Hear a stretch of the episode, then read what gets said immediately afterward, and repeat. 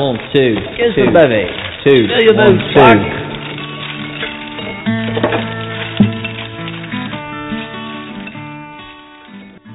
Seagulls float between the buildings, borne on the back of the wind. Tower clock strikes in the cold night air, and it's home to Liverpool Welcome to the John Lennon Hour with Jude Southerland Kessler, author of the John Lennon series. Volume 1, Should Have Been There. Volume 2, Shivering Inside. And Volume 3, She Loves You. Purchase your copy of the John Lennon series at johnlennonseries.com. Welcome, Beatles fans. This is the John Lennon Hour. Clock strikes in the cold night air, and it's onward to Liverpool for me. Home to Liddy again, me boys. Homeward to Liverpool again. Good evening, everyone. I woke up yesterday, picked up my cell phone, and saw a message there from my friend Lena Stagg. Oh my God, Jude, are you all right? Was all it said.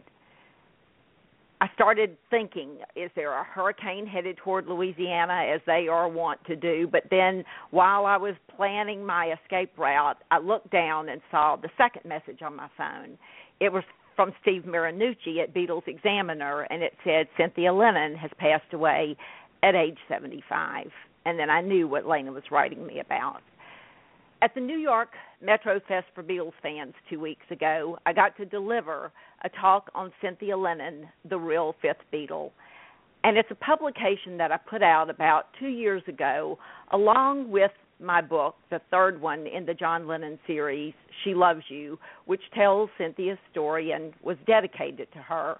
And I hope that somehow she got to hear about those things. Angie McCartney was sweet enough to send Cynthia a copy of the book about a month ago, and I hope that she knew that I wrote it for her and dedicated it to her, and that it is her story. You know, in the anthology, John says it helps to say my mummy's dead. It doesn't exercise it, bang, gone, but it does help. So tonight, because it helps to say it, I hope that you'll let me share with you the tribute that I published for Cynthia on Beatlesorama yesterday and on Beatles News and on thefest.com. It's called Cynthia Shine On. She was there in the basement of the Jacaranda holding John's microphone for him, well, a mic taped to a broom, in 1959, long before Stu Sutcliffe or Brian Epstein or Pete Best or George Martin ever appeared on the scene. She lovingly told John that he was too big for Liverpool. And she watched him rehearse with Paul and George in room 21 at Liverpool College of Art during those lunchtime sessions of 1959 and 1960 and unswervingly. Finn believed it was John's destiny to achieve the toppermost of the poppermost long before the Beatlettes or even the Wooden Tops existed. Cynthia was the first to understand and cherish John's dream. When Cyn found out she was pregnant, John immediately, immediately offered to marry her. And you know what? Had she pressed him to leave the band and become a proper husband and father, I honest, honestly believe he would have been just as dutiful in doing the right thing. But Cynthia never asked that of John. Instead, she spent her honeymoon night alone, moving into Brian Epstein's Faulkner Street flat, making a home for John that evening, even though he'd offered to take her along with him that evening to his gig. Cynthia refused. She chose to remain in the background, to shun the limelight, and to give John a home to which he could always come when he was tired, frustrated, and in need of real love. During the year, August 1962, August 1963, the year that Brian forbade her to appear in public with John, Cynthia, accordingly, and vanished from sight to help her husband's career. She ran from reporters. She shielded her husband and her son. She pushed her needs aside and endured aching loneliness. so that the Beatles could grow and emerge as the stars she knew they were to be. And when girlfriends joined the troupe of Beatles, as did Maureen Cox, Cynthia befriended them and made them feel welcome. She worked side by side with Freda Kelly to answer John's fan mail, and she endured that mad torrent of fans in Emperor's Gate for much longer than was humanly possible. Cynthia did whatever John needed her to do to help him achieve the life for which he longed. Did John love Cynthia? Devotedly. In January of 1964, the Beatles were appearing for three weeks in Paris, and during that time, they got one day off. One day off. The other three Beatles spent that day sleeping late, sightseeing, having a grand old time. But John flew back to London for that 24 hours to spend that one day with Cyn. It was worth it to him. She recharged him, she inspired him, she made him whole on that one day that they were together, John invited Cyn to come along with him on his first American visit coming up in February of 1964, even though Brian had forbidden him to ask his wife along. He wanted Cynthia to share in the excitement and the joy of his success, a success that her devotion had made possible, and she accepted. At Ed Sullivan, Carnegie Hall, Miami, Washington, D.C., Cynthia was there. In America, reporters tried to get her to talk. She would not. She stayed in the shadows and let her husband take the bows. She made her life about John and John's son, her beloved Julian. And even when she wrote her first book, A Twist of Lennon, she minimized John's faults and played up his strengths. She was his best friend. Larry Kane in Lennon Revealed writes the romance between Cynthia Powell and John Lennon, somewhat forgotten in modern times of Lennon remembrances, often ignored when it was in full bloom, is a significant one for the young artist. Although the marriage was prematurely instigated by the pregnancy that brought Julian to life, there is no question that Cynthia was John's first real and intense romantic love, and that her role in his early days of creativity with the Beatles cannot be discounted. And Tony Bramwell, Kane notes, adds Cynthia was beautiful, physically and on the inside. Although she knew he was apt to find love on the road, she was totally dedicated to John's success and, I might add, influential. John was insecure. Cynthia was always there to pump him up, to buttress his weak side. She was a wonderful mother who loved John deeply. John's indiscretions were ignored by Cynthia. His anger was forgiven. His focus on his career rather than his marriage was never even considered a problem to his adoring wife. Cynthia wanted the best for John, always. And that kind of unconditional love sparked When I Get Home, Do You Want to Know a Secret? I Call Your Name, and It Won't Be Long, and so many more. Even when Beatlemania began to take its toll on their marriage, John penned the haunting It's Only Love for his Cyn. Yesterday, the world lost the fifth Beatle. But more importantly, it lost a true lady who made nighttime bright, very bright. Cynthia Lennon will always shine on. Now, ordinarily, I wouldn't even have a show tonight in honor of Cyn, but as fate and God would have it, my very favorite person to have on this radio show has been scheduled for several months to be on tonight. And if anyone can lift our spirits and make us smile, it's my guest this evening. He is a Grammy award winning sound engineer who meticulously took those scratchy, cloudy recordings of Duke Ellington's from the 1920s and 30s and restored them so lovingly that he won a Grammy for his work. He worked with John and Yoko, and he's going to tell us that story on the Wall and Bri- Walls and Bridges LP.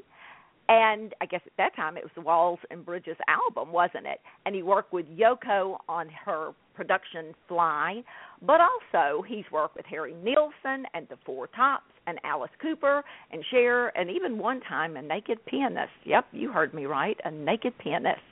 So help me welcome to the show probably the largest and happiest and brightest ray of sunshine in the Beatles world, none other than Mr. Dennis Ferrante. Are you on the line, my friend? Yes, I am. How are you? I am great. How are you doing?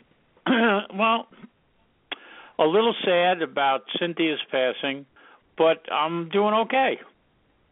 You told me that you actually got a chance to meet her and spend some time with her, didn't you? Yes, when Julian first had his first uh photo show in uh I I don't know if it was the Morrison Hotel, Morrison Gallery.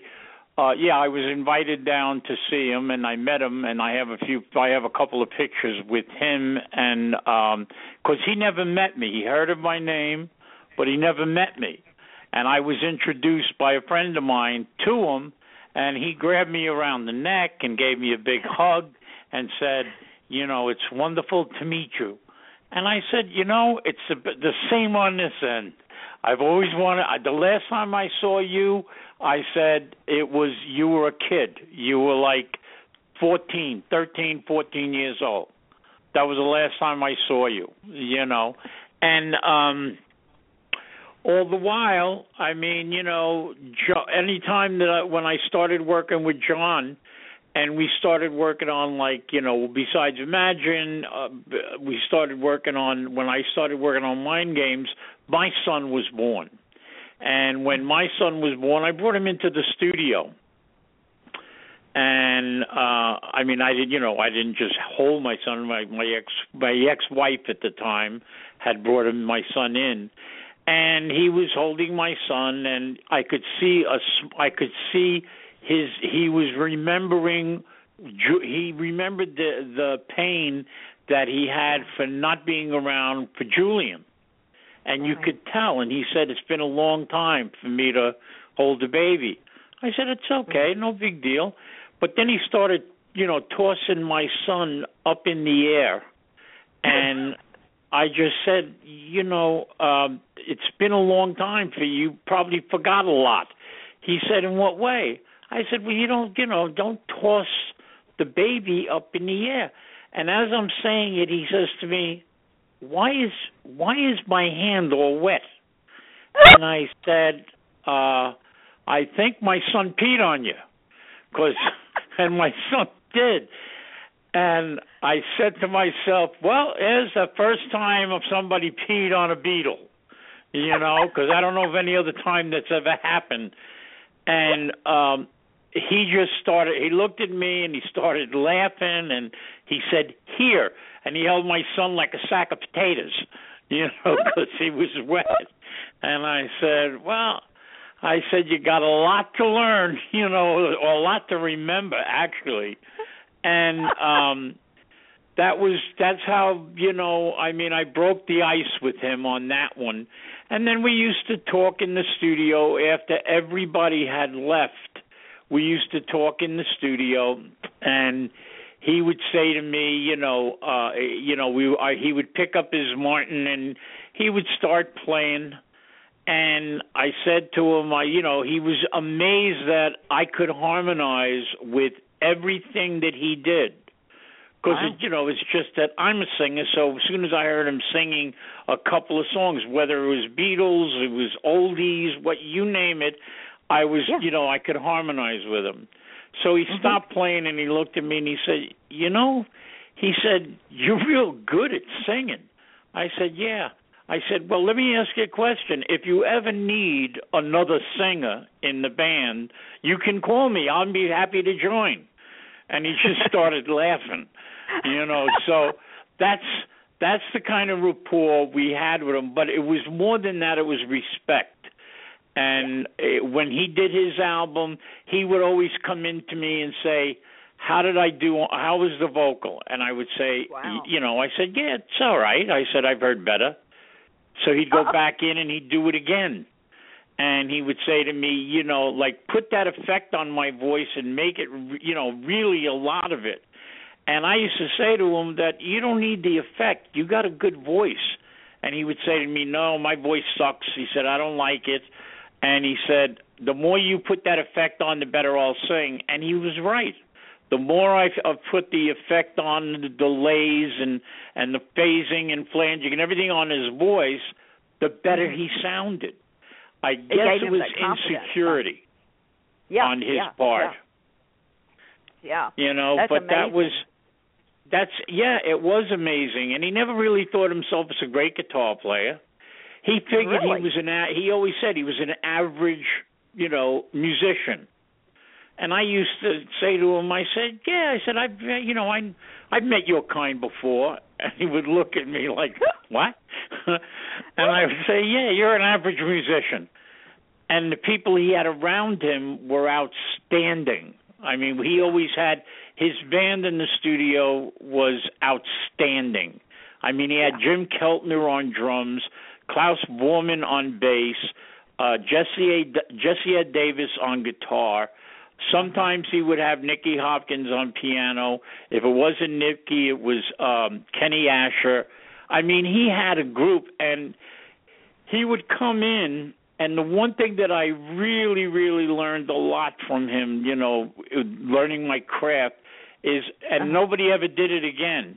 He would come in and he would, you know, write. He would sing the song down to the guys in the band, and they would, you know, cat, they would learn it real quick, and then we do like two takes, maybe three takes of the rhythm section, and that would be all and Wow. then he'd go in and he'd do his vocal and then he would go in if we had to add anything else guitars or anything he would do that but the one thing that amazed me about John's records is that he did one song a day he didn't do Wow. like well let's do all the let's do all the rhythm tracks today let's do all the Uh-huh. vocals today he did one song so when we when he came you know when he would come in the song would start. I mean, he would it would be from start to finish, and we Yeah. you know mix it and everything. If we ha- mix it and everything that night, so at the end of the night he had a finished song, and then as you do them, you if you listen to something like Mind Games and Walls and Bridges and some of his later stuff, you'll hear that everything sounds a little different. The drums aren't the sounding the same, even though it's the same player. They're not Right. sounding the same. The bass may not be exactly the same. Guitars change, vocals change. It was that that's what made a re- that's what made recording fun. Today everybody, you know, everybody tries to do everything technically right. And like I said Right. to a friend of mine that I heard his record the other night, I went to hear him in the studio. And I said, he said, "How's it sound?" I said, "Yeah, it's technically right. There's no Mm-hmm. personality, but it's technically right." Yeah. And he looked yeah. at me and he said, "What do you mean by that?" I said, "You're changing everything around. You're making sure that every drum hits on the same beat and every guitar is, is plays right on the money. That's not music." I Yeah. said, "That doesn't sound like music." I said, "One of the one of the funniest things is when I was working with Johnny Winter. He said to Mhm. me one time, I said to him, "John, can you you do it? It's a you know a little sloppy the playing." And he Yeah. he talked back at me in the studio. He said, "Rock and roll was never meant to be perfect." And I said, "You know what? You're right. That's exactly what it is. It's not meant to be perfect." And John was a, a proponent of that. I mean, he did stuff that nobody else did, and he was willing to take chances. Like I said to him, let's try this effect, let's try that effect, and he would sit there and say, "Yeah, well, nah, I'm not crazy about it." I said, "Okay," Mhm. and we'd move on. Right. That's Right. that's how I remember John. I mean, I remember John for many other things, but I remember John for his wit. I remember Yeah. John for and that was that was the thing that uh, uh, really amazed me. John was like very witty, very talkative, and Cynthia was very quiet, and she Right. just you know she let him let him run with it. You know, she didn't. You know, she knew who he was, and she wanted him Right. to be, you know, successful. But she didn't want to get in the way. Mhm. Mhm. like some other and that people. was an important role an important role that she played you know she knew that that if she did that she enabled him to be who he was and he he took full advantage of that you know he Yeah. really did and i saw the change when he when he was when he married yoko there was a change i mean i don't Oh, i guess he would you know i don't know i guess he was i always thought that he married yoko and it was just maybe at a time he thought he was in love with her, but as time went on, I don't know if he was as crazy as everybody says he was. I worked Right. with him and I didn't see that. You Yeah. know, I saw well, him. Yeah, Tell I you want what. to tell everybody that story because I know the story of the first time that you worked with them, but we talked about it when I was on Beatles-orama, but I don't know if this listening audience has heard it, and it's a classic. Would you tell that story? right. Well, it's it's it's um I was I had just started working at the studio. I just and it was it was called the Record Plant. And I Yeah. started working at the studio and I'm like, you know, I I saw that, you know, there was nobody in there, but I saw when he came in, I saw him come in and I knew what was going on. I wasn't stupid. I picked up on it right away. At that point in time, Jack Douglas was the assistant engineer on it. Roy Cicala was the engineer, and John was Right. coming. Roy was John was coming to see Roy, and I guess he heard a lot about him, and he wanted to he wanted to see how good Roy was, and he came. And when they came, he brought just the piano vocal of Imagine he even though if you look at Imagine's album, you'll see on it it says you know recorded by you know recorded by so and so Phil Spector producing. Right, Well, he right. produced the majority of the album, but we redid Imagine because John hated it. He said it's Oh. too mushy. He said it's too this, it's too that. He said, you know, a couple of words that you can't say on radio, but you know, he just said I he wanted he said I want to do I want to do it this way. So what we did is we took his his two track, actually what it was at the time, analog, and that we bounced it up to a 30 IPS 24 track. So Uh-huh. now we didn't have to use a two track no more. And now we could use what's on there. And then they had we had Alan White come in and Alan White, I mean as great a drummer as he is, he came in and he struggled with it in the beginning because if you listen to it, you have to be you have to really listen to it and tap your feet. The very Yeah. beginning of Imagine where it starts with the piano, right right before the drums come in, there's kind of a hesitation because John was playing and you know tapping you know tapping the pedal on the piano. There's really no time. It's it's like you know freeform and he's Huh. singing and playing. And so Alan had to figure out a way, and he did. We must have did it about eight times, nine times. He finally figured how to put the tom toms in, and that's if Mm. you listen to them, they come in. A, they hang back a little just to get into the rhythm of the song, and then it's yeah, okay. Yeah. And right after that, they had we had Klaus Voormann come in, and I mean he was there already. He just went in and he did the bass part again. He did a, bass part on it, Mhm. and then we had um let me see. After that, I think we had Ron. There was a guy named, as a friend of mine. I know him for a long time, Ron Frangipane, and he came in. He was an arranger, and he came in and and uh John went out and talked to him, and he said, "Look, I don't want that kind of a string sound that you know Phil got." He said, "I just really want you know like something following the song." So really, what he wanted, we used to call with pads. He just wanted the strings to to be in there. He didn't want them to Right, be right. playing any kind of crazy melody or something like that. Mhm. So Mhm.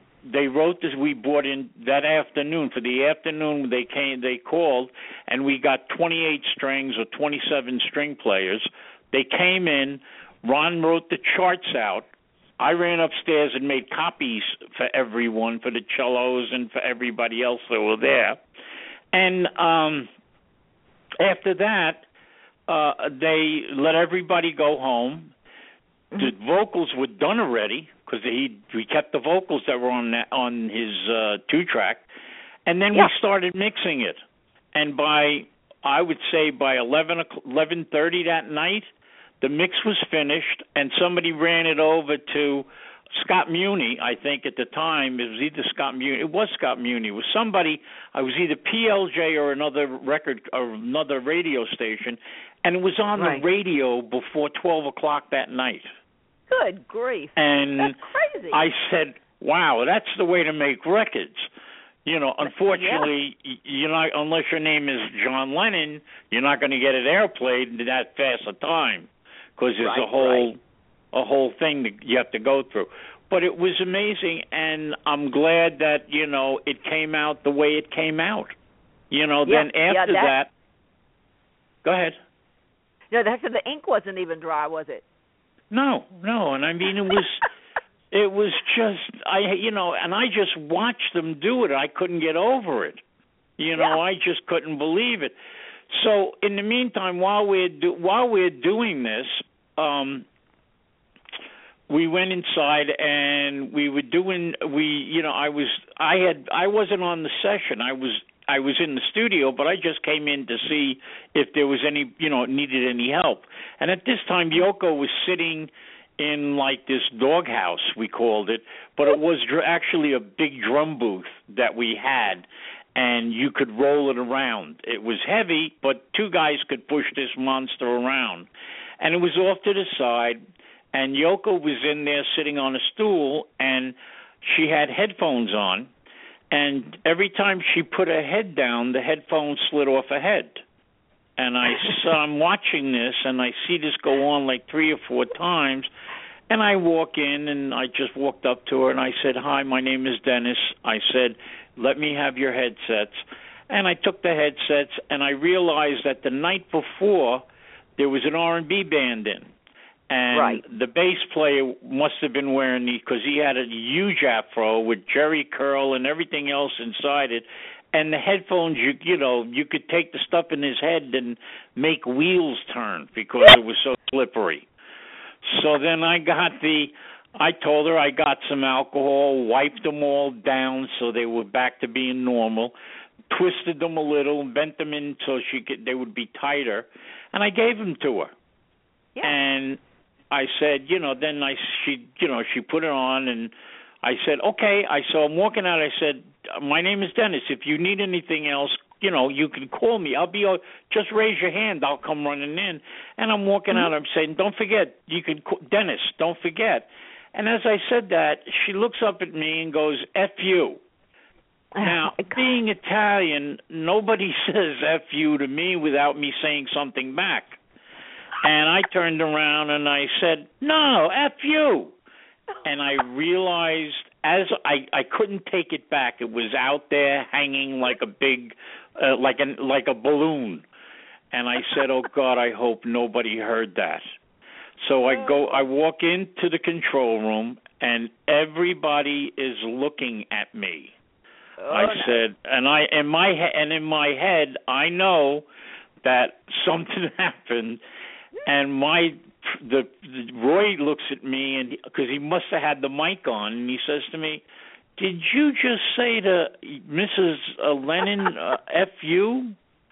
I said, "You don't understand." She said it to me first, and I started. I started sounding like Jackie Gleason on the honeymoon, who's like humana humana. I didn't know what to say because I said I you know I'm working there like not even two months. I know I'm going to lose my job now. So at this point, John gets up and starts to oh. walk Oh. around the console. And I'm evaluating the situation. I'm saying to myself, well, if he comes by me, because it looks he doesn't look happy. If he comes by Yeah. me, should I throw the first punch and knock him down, or should I let him hit me? And I said, you know what? He's one of the Beatles. I'll let him hit me. You know. Oh, So he comes over and he puts his arm around me, and I'm flinching left and right. And he said, uh, "What's your name?" And I said, "Dennis." He said, "Dennis what?" I said, "Dennis Ferrante." He said, "Roy," and he said, "I want." And he looks at me and he goes, "Dennis." I said, "Yeah." He said, "I want Dennis," and I'm expecting him to say, "Fired." right, says, right. I want Dennis on every one of my albums from now on. Anybody who tells my wife to f you the first time they meet her, he said is a friend of mine, and that's how I started working with John. And after that, we That's worked hilarious. great together. I guess he was impressed that I didn't take any any bull from her. I guess yeah. that's what it was. That's hilarious. It's just and that and and she made no response. Then you, you was she nicer to you after that, or was No, was she she's always, you know, I mean, I have nothing bad to say about her. It's Yeah. just that she was, she's, I mean, for lack of a better term, and I hope it don't get back to her, I always considered her a cold fish. She was like, you know, she'd sit there and like if we'd be doing and whatever we were doing, whatever record or album we were doing, she would order food and not ask anybody else in the room except for her and John to, for food. So they would come and they would, you know, they would. The one time I remember clearly, we were doing something in one our big studio, and uh, she ordered food and she was eating. I guess it was Japanese food, whatever. And she takes the. Uh, I'm standing. I was running the. You know, I was a tape op at that time. I was the assistant. So now Yeah. I'm I'm running the machine and I see her, you know, turn around and she gives me her little, you know, the package that the Chinese food comes in, those little buckets, those, Yeah. you know, the cardboard. And she gives it to me and she goes, "I'm finished." And like, now what? Now the peasants can eat? I mean, it was like I didn't take no. I, for lack of a better term, I wouldn't take any shit from her. And I said, you know, because this is this is who I am. If you're nice to me, I'll be out. Of, I'll go out of my way for you. If you're cold to me and nasty to me, I'll be nasty to you too. And I would never, you know, she would say, uh, uh, "I'm finished." So I took it, you know, I took it and I put it on the side. I said, "Let me open it up. Maybe there's some, maybe there's rice in there. I could have something." I was, I was starving because we had started at like noontime, and Yeah. it's now like seven thirty, eight o'clock at night. We haven't had any dinner. We haven't had any oh, food gosh. at all. Yeah. So I open it up, and it's a fish head, and it's looking at me. Oh. And I said, she obviously doesn't realize I'm Italian, and a fish head Yeah. to an Italian is definitely not the thing you want to do. So I That's give it to one of the other guys. And I said, "Hey, this is I can't eat this. This is for you." And he opens it up and he sees the fish head and screams. You know, I, I said, and I said to him, I said, "Wow, what a man you are!" You know, could have just closed it and said, "No, I'm not eating this." Maybe you know, meant and that, Dennis. Maybe that was a warning for you. I don't know. I don't know. And I always I always, you know, think about that. I mean, the things that she used to do like she their their driver. I think his name was Tom. The driver Huh? who used to ride him around. Uh he had to know every place in Manhattan. He had to know every place. She would get she would get a craving for a chocolate shake at two o'clock in the morning. And Oh, he had to know where to go to get one. Yeah. And I used to say, "Wow, God bless them. They couldn't pay me enough to do this." You yeah. know, Yeah. and and I've been So I've you- been down that road, you know, and and working with him. I worked with John up to the rock and up up to the rock and roll album. By the rock and roll album, I was now engineering and I was doing a lot of Sure. stuff, and I couldn't go to California with Roy. So he took uh he took Jimmy Iovine, which at that Right. time we used to call Jimmy Shoes, because That's he used to wear that. these he used to wear these high like high shoes and everything and I said, How the hell are you walking that? You know. but that was him. And uh I can't talk bad about Jimmy because Jimmy now owns part half of uh, Interscope Records. So I Okay. can't or Interscope Productions, whatever they have. And Yeah. um you know, so maybe I missed out on that. You know, because I'm I'm I I'm not I'm not the type of person that could for lack of a better word bullshit other people. When I say something, I you know, I say the truth. You never yeah, want so me to John. you never want me to say I know that one of my engine one of the guys who taught me a guy named Shelly Yakus we were working on raspberries and uh-huh. and uh, we were doing something. I forgot what it was, and they were they must have been mixing for like twelve hours. And I walked in, and Jimmy uh, Jimmy uh, Ienner, who was the producer, who I've done other albums with, I've done Raspberries with him, a Three Dog Night. He says to me, "Tell me what you." He said, "What do you think?" And I'm listening to it, and I said, "Yeah, it's good. It's a great mix." He said, "No, tell me what you really think." Right. And I said, "This is not going to come out well." I could tell him. I could see that now. I said, oh. but I told him. I said, "Well, I've had." He said, "What do you think of the horn section?" I said, "Well, I've heard better horns in Times Square during rush hour." and he looked at me. Shelly turned around and looked at me, and Jimmy pulled all the faders down, which are the volume controls on the console. Pulled everything down. He said, "We're going to start again." Well, he wow. went to the bathroom. He went to the bathroom, and Shelly said, "Can I see you in the studio?" And I walked in the studio, and I said, "What's up?" He said, "I don't care who asks you to tell them the truth.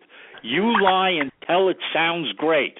He said, "I've been doing this for 12 hours." Said, "Hey, he asked me, didn't ask you. I told him the truth." And so yeah, they went back and remixed it, and it turned out to be a better mix anyway. You yeah, know, but yeah. That's that's, that's how that's how I am. I don't I don't lie. If somebody says to me, "What do you think?" I tell yeah. them. A matter of fact, we uh, a good example is that uh I don't know if you know who Shannon is, the artist. Oh yeah, of course, of course. Well, she we did would, the I'm uh, cover I was working, my first book. Right, I've been. She's been working on an album for quite a while, and I went in there. I went in. She played me something, and she. I went to the studio. She goes, "Please come down." I went to the studio, and she said, "What do you think?" I said, "Well," I said, "I don't know what it sounded like before, but you lost the snare drum." I said, "You lost this. This is can't be heard. There's so much effects on it, you can't tell what it is." Right. And she looked. She looked at me and she said, "You know, I agree a hundred percent."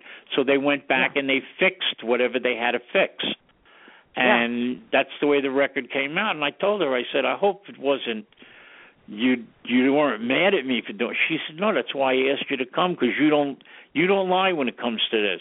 You say No, what you she- say what you hear." I said, "Of course. What am I going to lie for?" Yeah, she Yeah. that's the kind of pride that she puts in her art and her music and she certainly would want to know the truth. Oh, she's just when it comes to her art, I can't even I can't even I can't even describe how how incredible it is. I mean, Yeah. we went to uh, we had an order I was at an autograph signing and I went and helped her for a while help, you know, sell her stuff. And everybody came up to, to came up to the table said, "Oh, you know, these are nice photos." And I kept saying, "These aren't photos. These Yeah, are right. Paintings." And you look at it, and I said, "You can touch it. Don't put your finger through the canvas, but you can touch it. This is a this is a this ain't a photograph. This is a painting." And she's yeah, just yeah. she, you're right. She's meticulous on everything. You Let me know, tell you a and story about it her, shows Dennis. in her work. She um did a the picture of John for my first book should have been there and she did 19-year-old John with Elvis hair. Well, I had people say, "Oh, that's the best picture I've ever seen of John," and others say, "That doesn't look like John." Well, Chas Newby, the Beatles' first bass player, was at the New York Metro Fest. He's standing a couple of tables away. He glances over, sees Shannon's painting of John, comes running over there and says, "Now that, that is the John Lennon I knew." And of course, he knew him when he was 19. So there you Right. go. There's a person who knew him who says that. There, she's that good. Oh, she's unbelievable, and it's all it's all uh it's from her. It's it's uh not, she's not copying anything. She may see a picture that she likes, and it's all her. You know, it's free. I mean, free form. Yeah. She's doing it. She's doing her. You know, the same thing, but she's doing it without. She's not tracing anything. And what's amazing, if you look at it, like she has a picture of Paul, and Mm-hmm. um I think it's Paul singing, and you could see, she you could see the sweat on his on his face. You could see Wow. the uh, his little you know like a small like there, there's the, these are just things that she does. There's a little you could see hairs on his face, like from a beard that he didn't. It was like a five o'clock shadow or something. Wow. It's just amazing. She's an amazing, amazing. artist. amazing and that's the same kind of detail that you put into what you do because with this duke ellington that, uh his collection that you won the grammy for you had to work with the tapes that were really back from the 20s weren't they No, the, the tapes didn't come into existence till about the fifties. I was Okay, so working. what- it was well, we had uh it's at the time in the twenties. Uh, Yeah. They had um, they would they would make it a wax recording, and then from the wax recording they would press the records. Later on in the 30s, uh, right before I guess it was right for the the end of the 30s when they had the war effort. A lot of those records now that's only because that uh G, well because RCA is was actually the GE corporation and um they GE was involved in the war effort so every record that I had to work with with Duke on that was a glass master and I don't want to tell Ooh. you how many of the glass masters that snapped. They because they were putting in in the, they put them in cardboard and put them in the vault and just the glass would crack. It would just snap. So I'd take glass out in like four pieces. And then I'd have to put them I'd have to put them on a, a a turntable and then wear these like they were like these very very uh uh they were like they looked like magnifying lenses on my eyes. I'd have to wear this thing and line up the grooves so that I could see that I could look at it and see that the lead in groove, the one where you put the record on in the very beginning, and the, the run out, the one at the end where it runs to the center and the needle would pick up or something like that. I had to make Yeah. sure that they were all in a line and then look at the record itself to make sure that the the, the walls and and the grooves were the same, that they were mixing, you know, that they were there. Then put masking tape on the bottom to hold them so they stayed like that, and then went ahead and then started using what we call bifurcated nic- nickel, um, needles. The needle was two styli on the end of the needle, and it would ride the top of the groove. In other words, when you pressed it, that groove that goes down and you put the needle in, the reverse because the reverse is what made the the all the the vinyl was made Yeah. what made the records. So you'd have to play both sides of the of the of the wall, and I could listen, and I'd have to pick it up and put it on, and then pick it up and put it on again. I may have to do this four or five times before I heard it. When I got it right, it was the signal, the music was loud. When I got it wrong, I heard like what was coming up at the same time I was hearing what was playing. So it Oh. it was a it was it was in a hard thing to do, and then after all of that, we had to have we had uh, I had one of my one of the guys that I worked with. He was working with a thing called Sonic Solutions, which is now the I guess it was the forerunner of Pro Tools or any of these denoising Yeah, things yeah, yeah. and Uh-huh, he would uh-huh. take he would take out the all the clicks because now you got a click every like you know every quarter of a Sure. beat there's another click and he Sure. would take you know he would first we went we had a program that took him out and then he would go back and dig in and take out some of the ones that were missed. And I, he I always he asked me how to you know how he wanted it. I said I would rather sacrifice taking out you know leaving a click in not to damage the the presence of the recording. Because they had they had things when they first came out all they did was take the top end off a record and it sounded cleaner. Well of course it does. But at the same time you're losing everything. You're losing all the ambience of the room where it was rec- you know you could tell i could tell you when i was doing that I could almost tell you exactly who was where the mic was. I mean, if they had a singer, then it was a singer was on the mic. As soon as he walked away, the band got louder because they Yeah, only yeah. used one mic. and it Oh, was you know it it it was just ta- you I could hear the drum I knew right away the drummer was like in the like you know maybe 10 feet away from the band the bass Mm-hmm. player was off to the was off to one side it's all mono but Uh-huh. you could almost hear dimension it's like if you Right. put a mic today in the middle of a room and you had a band play you know and then you know later on i mean as it came later on in the 60s and 70s i mean it became you know they had record they had records by then and it was like stereo and they had you Sure. know we had to clean we had to clean up a lot of the noise on the vinyl cuz the vinyl was horrible you know Yeah, and don't yeah, forget Yeah. the ones in the 20s have been the only reason I could get those is they when they made the the masters when they made the mother masters that they used Uh-huh.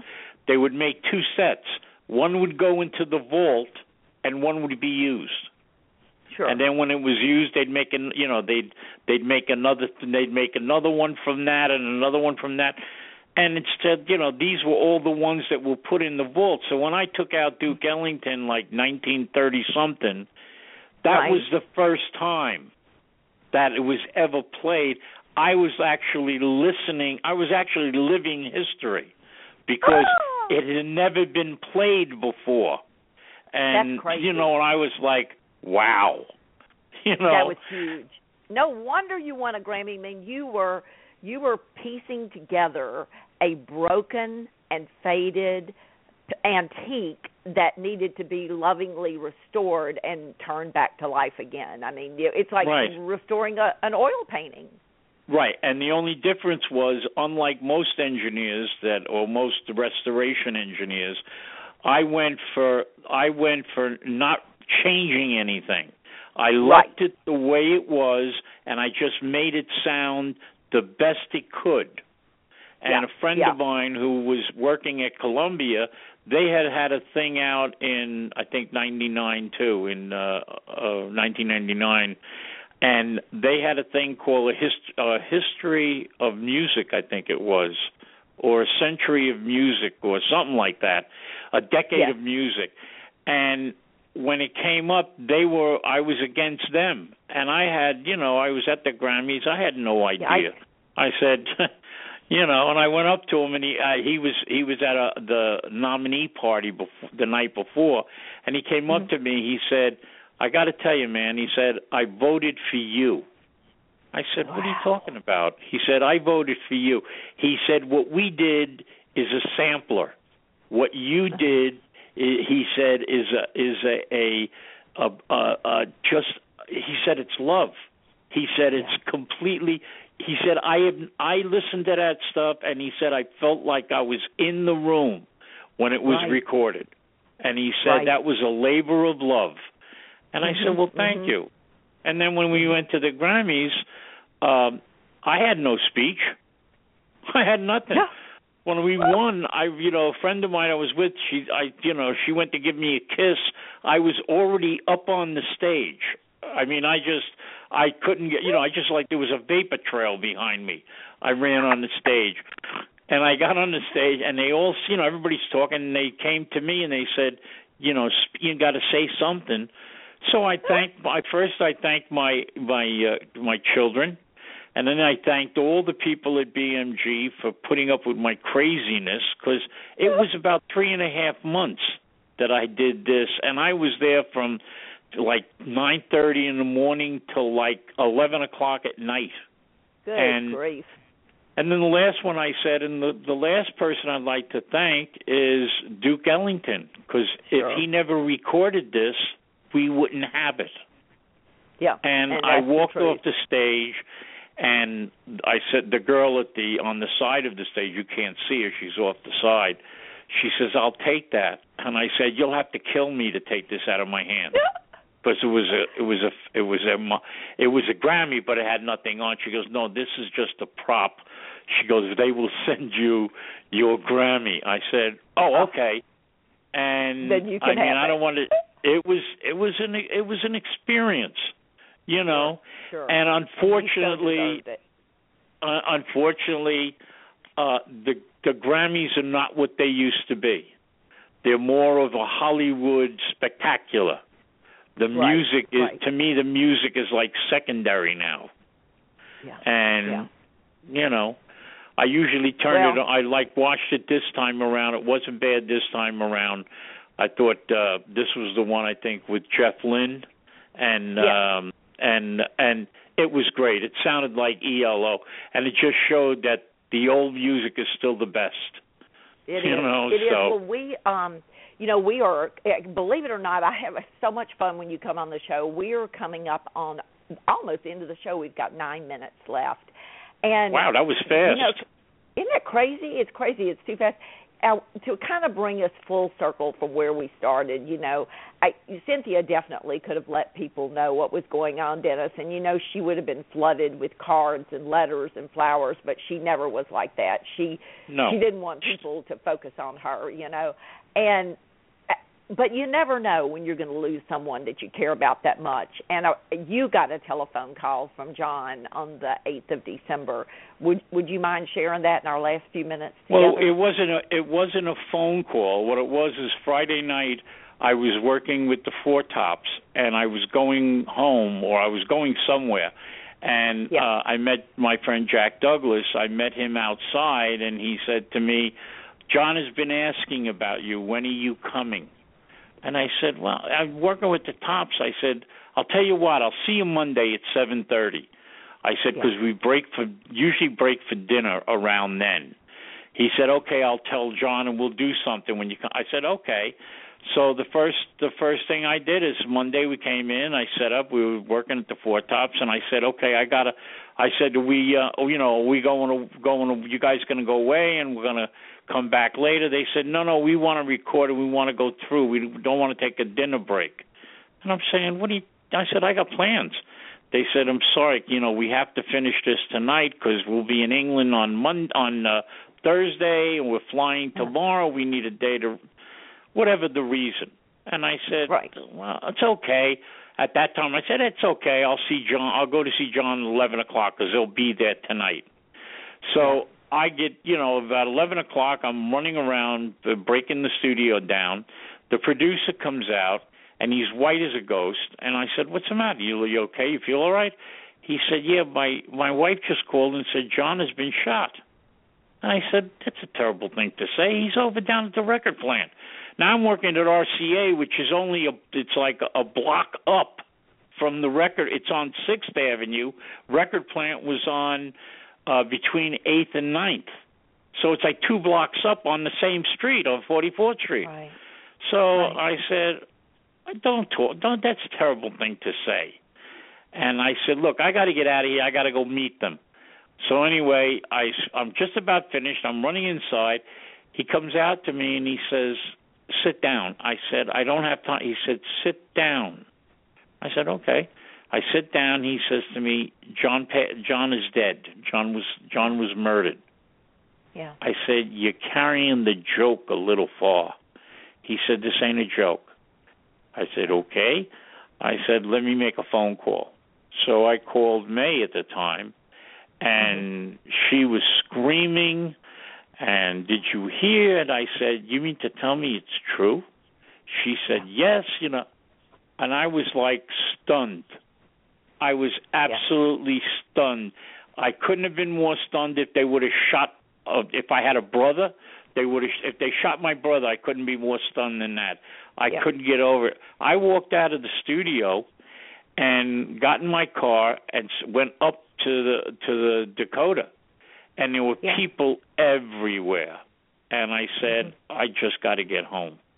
So I got home and I you know I told my my wife at the time I told her what had happened and for the next like it seems like it was like 20 minutes both of us are crying because I mean he was like you know he was like part of the family by this point Right.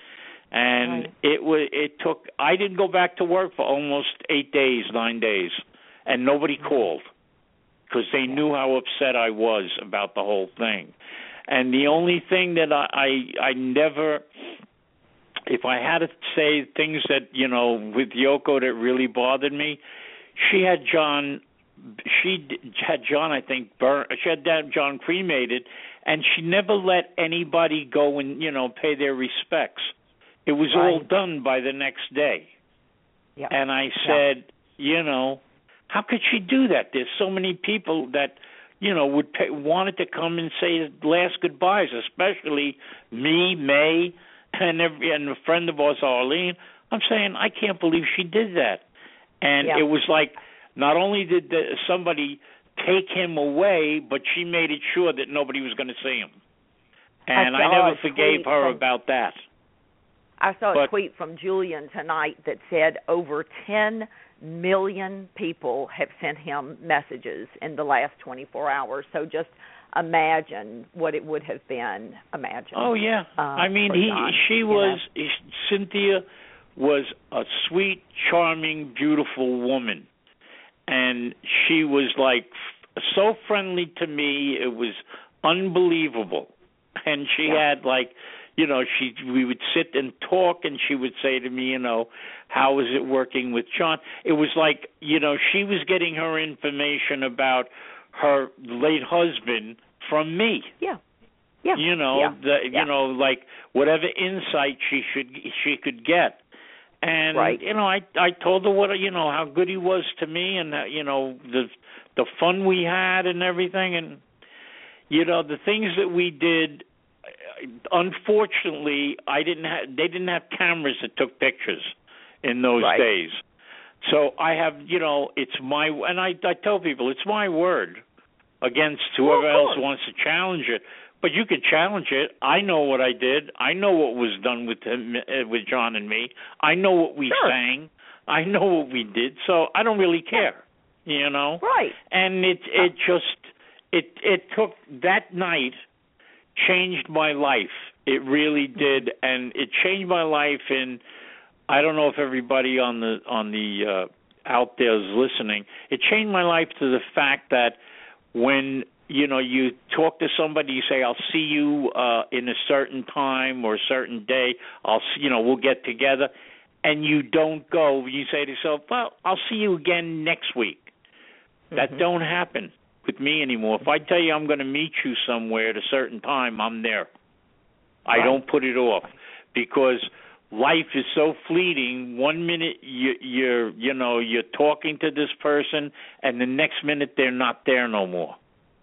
And well, Dennis, just that's that's really that I feel the same way you do, and I want to tell you because we've only got one minute left that I would honestly not have done this show tonight had you not been on there. You always brighten everybody's life, and you always make everybody smile, and I really appreciate you coming on tonight. And Mm, I, I'm saying this because we are going to get together again. But thank you for being here this evening. I do appreciate it so much. my pleasure anytime jude Okay, and God bless you. Keep doing what you're doing, and keep rocking the world because you're a great guy. thank you See you soon, and to all of you out there, come back next week. As John used to say when he wrote Sport and Speed Illustrated, if you liked it, come back next week and we'll do it again. We're going to have Andrew Grant Jackson, who wrote Still the Greatest, on with his brand new book next week, and we'll find out what new project he's been up to in the last few months. For Dennis Ferrante and for me, in memory of Cynthia Lennon, shine on.